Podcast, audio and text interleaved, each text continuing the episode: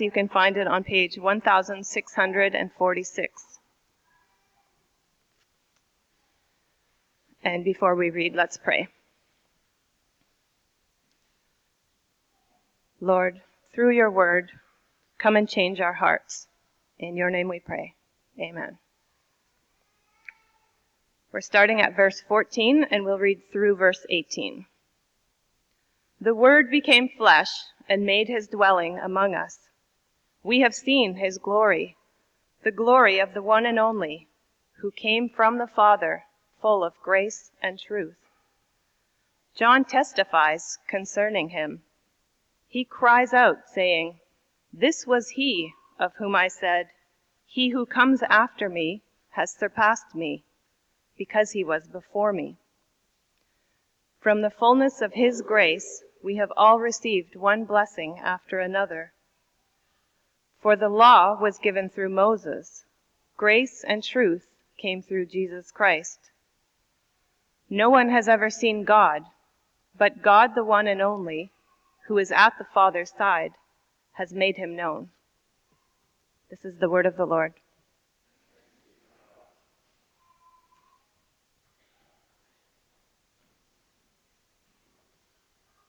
There's an interesting space in the the telling of the Ten Commandments story, the, in, in Exodus, where, where Moses goes up onto the mountain to, to receive the law of the Lord. And when he comes down and he tells the new commandments to the people of Israel, they say to him, You go talk to God for us. He's too scary. They keep God at a distance. They, they understand that God is actually on that mountain, that God has actually come to visit them and, and engage with them. And yet, knowing that God is there, the people tremble in fear. Because seeing God, beholding the, the holy God is, is too much for them to comprehend, too fear inducing for them. They know they are an unholy people. They know that if they were to set foot on that mountain in the midst of their sin with no mediator between them, they would be doomed. And so they send Moses. you go, Moses.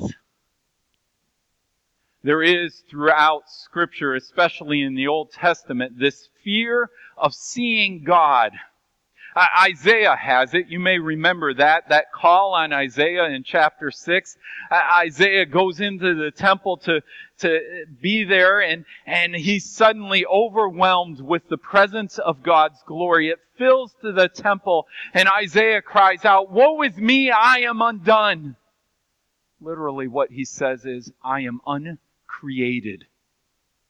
Beholding, seeing, God sends in him this sense of every fiber of his being being exposed before God, and he cries out, I am a man of unclean lips, and I live among a people of unclean lips. How can I ever stand before the holy people of God?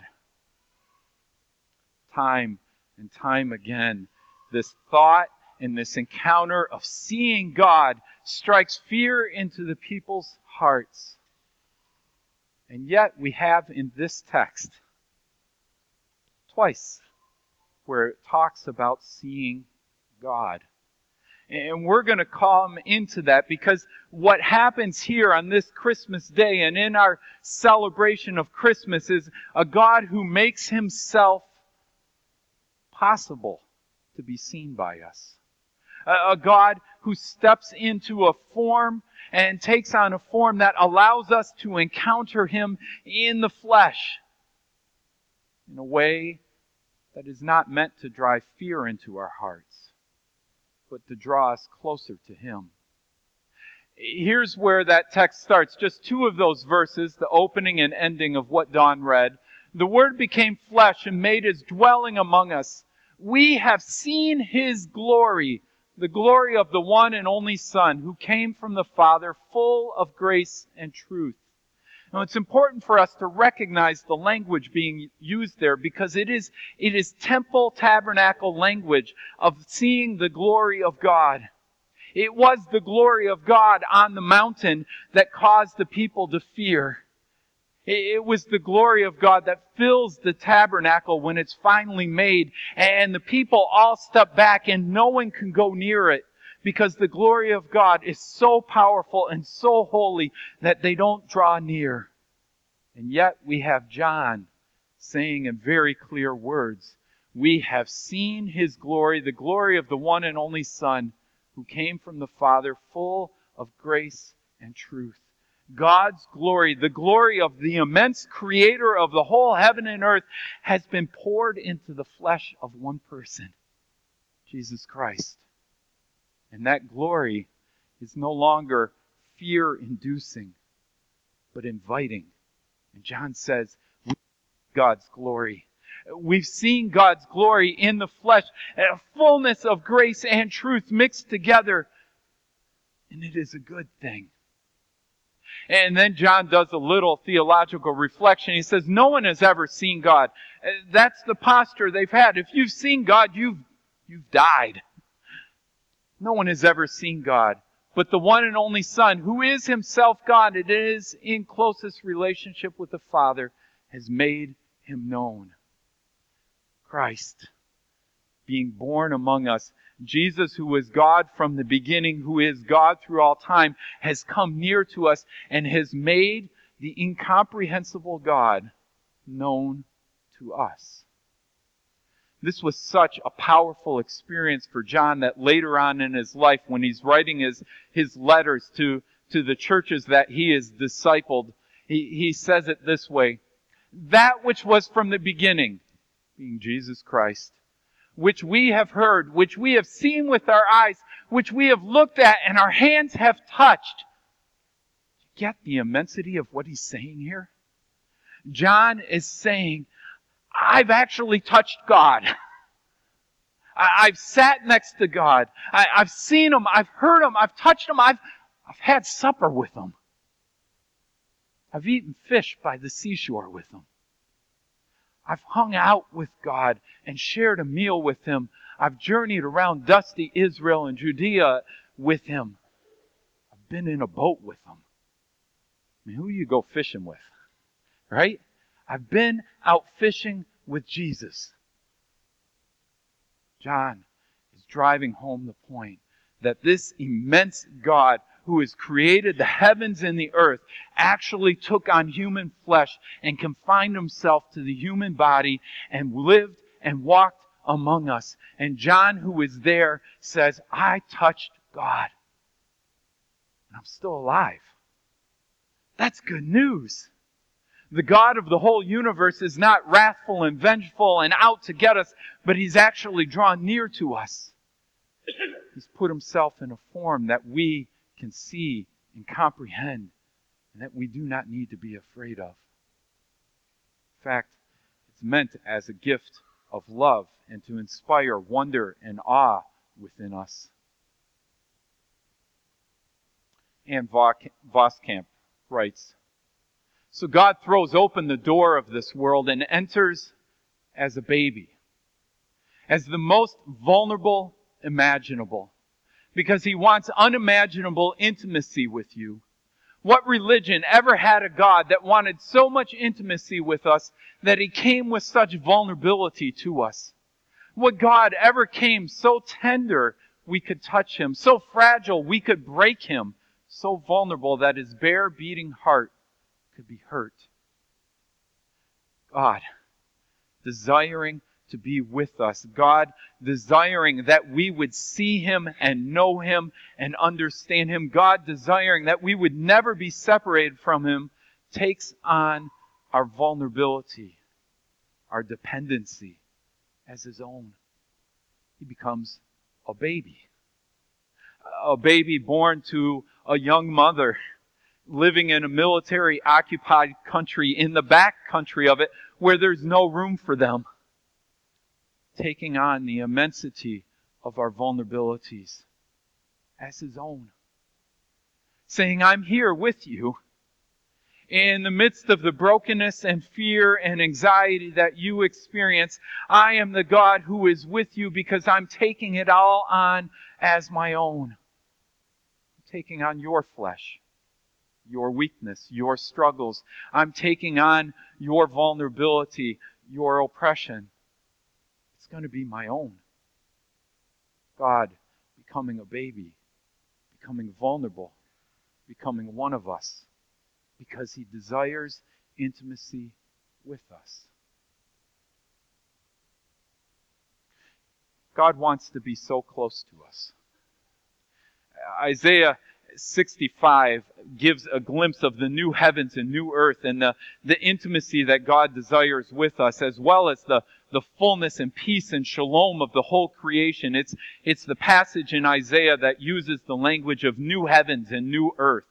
What God's promising that will come at the end of time and, and the fullness of what God's at work doing in Jesus Christ. And in that context, he says this, before they call, I will answer. While they are still speaking, I will hear. God's saying, I want to be so close that you don't even have to finish your sentences. I want to be so close to you that I, I hear what you're thinking and feeling, and we don't even have to use the words. I want to be that close to you that you could hear my heartbeat and I hear your heartbeat. That type of intimacy is, is what God's drawing us towards. And in Jesus Christ, He's making that, that desire and that love known that He enters in among us to say, I'm here with you. I hear you no matter where you're at and what you're going through. I hear you. I hear you even before you call out to me. And if we jump to that passage in Revelation, he adds this. And I heard a loud voice from the throne saying, Look, God's dwelling place is now among the people, and he will dwell with them. They will be his people, and God himself will be with them and be their God. He will wipe every tear from their eyes. There will be no more death, or mourning, or crying, or pain, for the old order of things has passed away. How close does someone have to be to wipe away the tears from your eyes? Can they do that from a distance? Wiping away the tears from someone's eyes is an incredible act of intimacy. I mean, at best, we might hand them a handkerchief and say, Here, or, shove a, a box of Kleenex towards them. We even put them out on the pews here, right? But to actually get close enough to somebody to wipe the tears from their eyes there's an intimacy that God's communicating that's not full of threat and danger and condemnation, but a God who draws close enough to us, who becomes one with us, who enters into our suffering with us, who sees it and hears it even when we can't put words to it and says, I know. I know what you're going through. I know what you're experiencing, and I'm there with you, and I'm working to make everything new, and there will be a day when I can wipe those tears away, and they'll never come back again. They will be removed. The injustices in the world, the great complex atrocities that we have a hard time understanding and even a more difficult time figuring out how to respond to, as well as those personal incidents of brokenness where we feel the pain in the absence of loved ones and the brokenness in our own bodies and our own choices and our own behaviors. God says, I see it. I know it. And I'm with you in it. And I desire to be close enough to you and for you to be close enough to me that you'll let me wipe the tears from your eyes. A God who loves us that much. Philippians puts it this way. It's talking about Jesus Christ, who being in very nature God, did not consider equality with God something to be used to his own advantage. Rather, he made himself nothing by taking the very nature of a servant, being made in human likeness, and being found in appearance as a man, he humbled himself by becoming obedient to death, even death on a cross. In other words, Jesus is saying to us, I, am I love you enough that I will spend everything I have in order to convince you and persuade you that you are loved.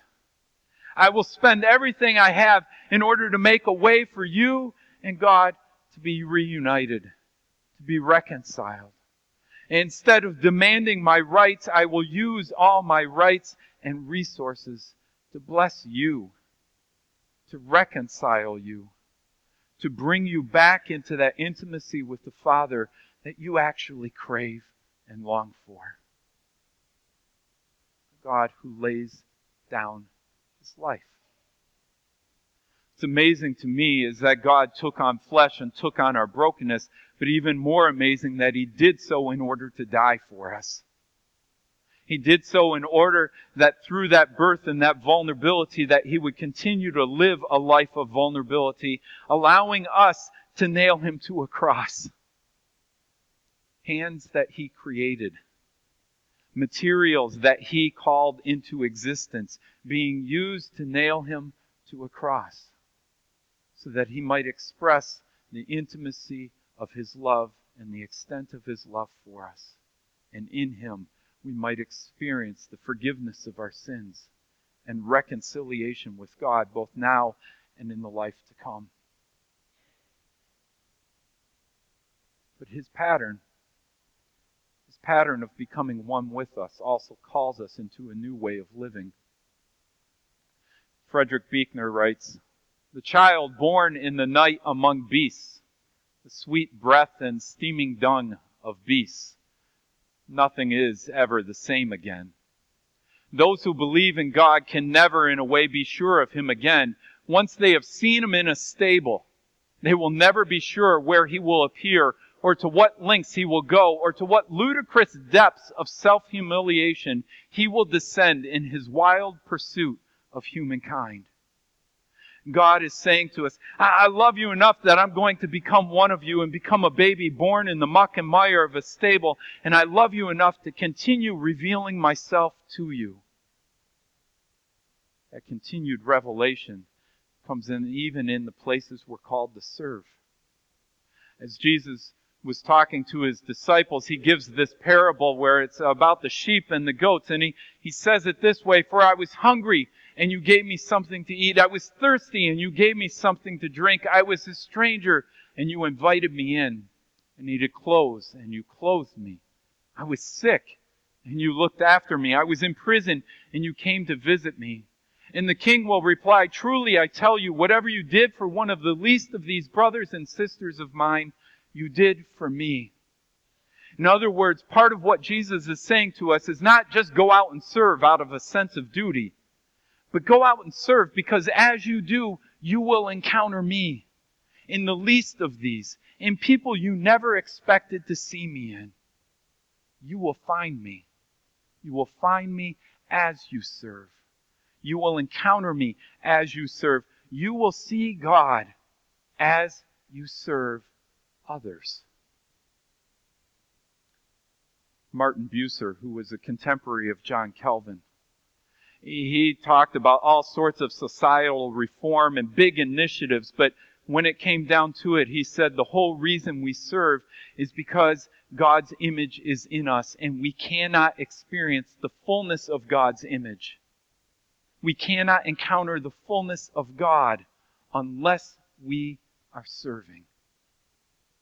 So this incarnation day is a day where we celebrate the birth of Jesus Christ. We celebrate God's desire to be intimate with us, a God who entered our brokenness and suffering, but we also hear in it a call.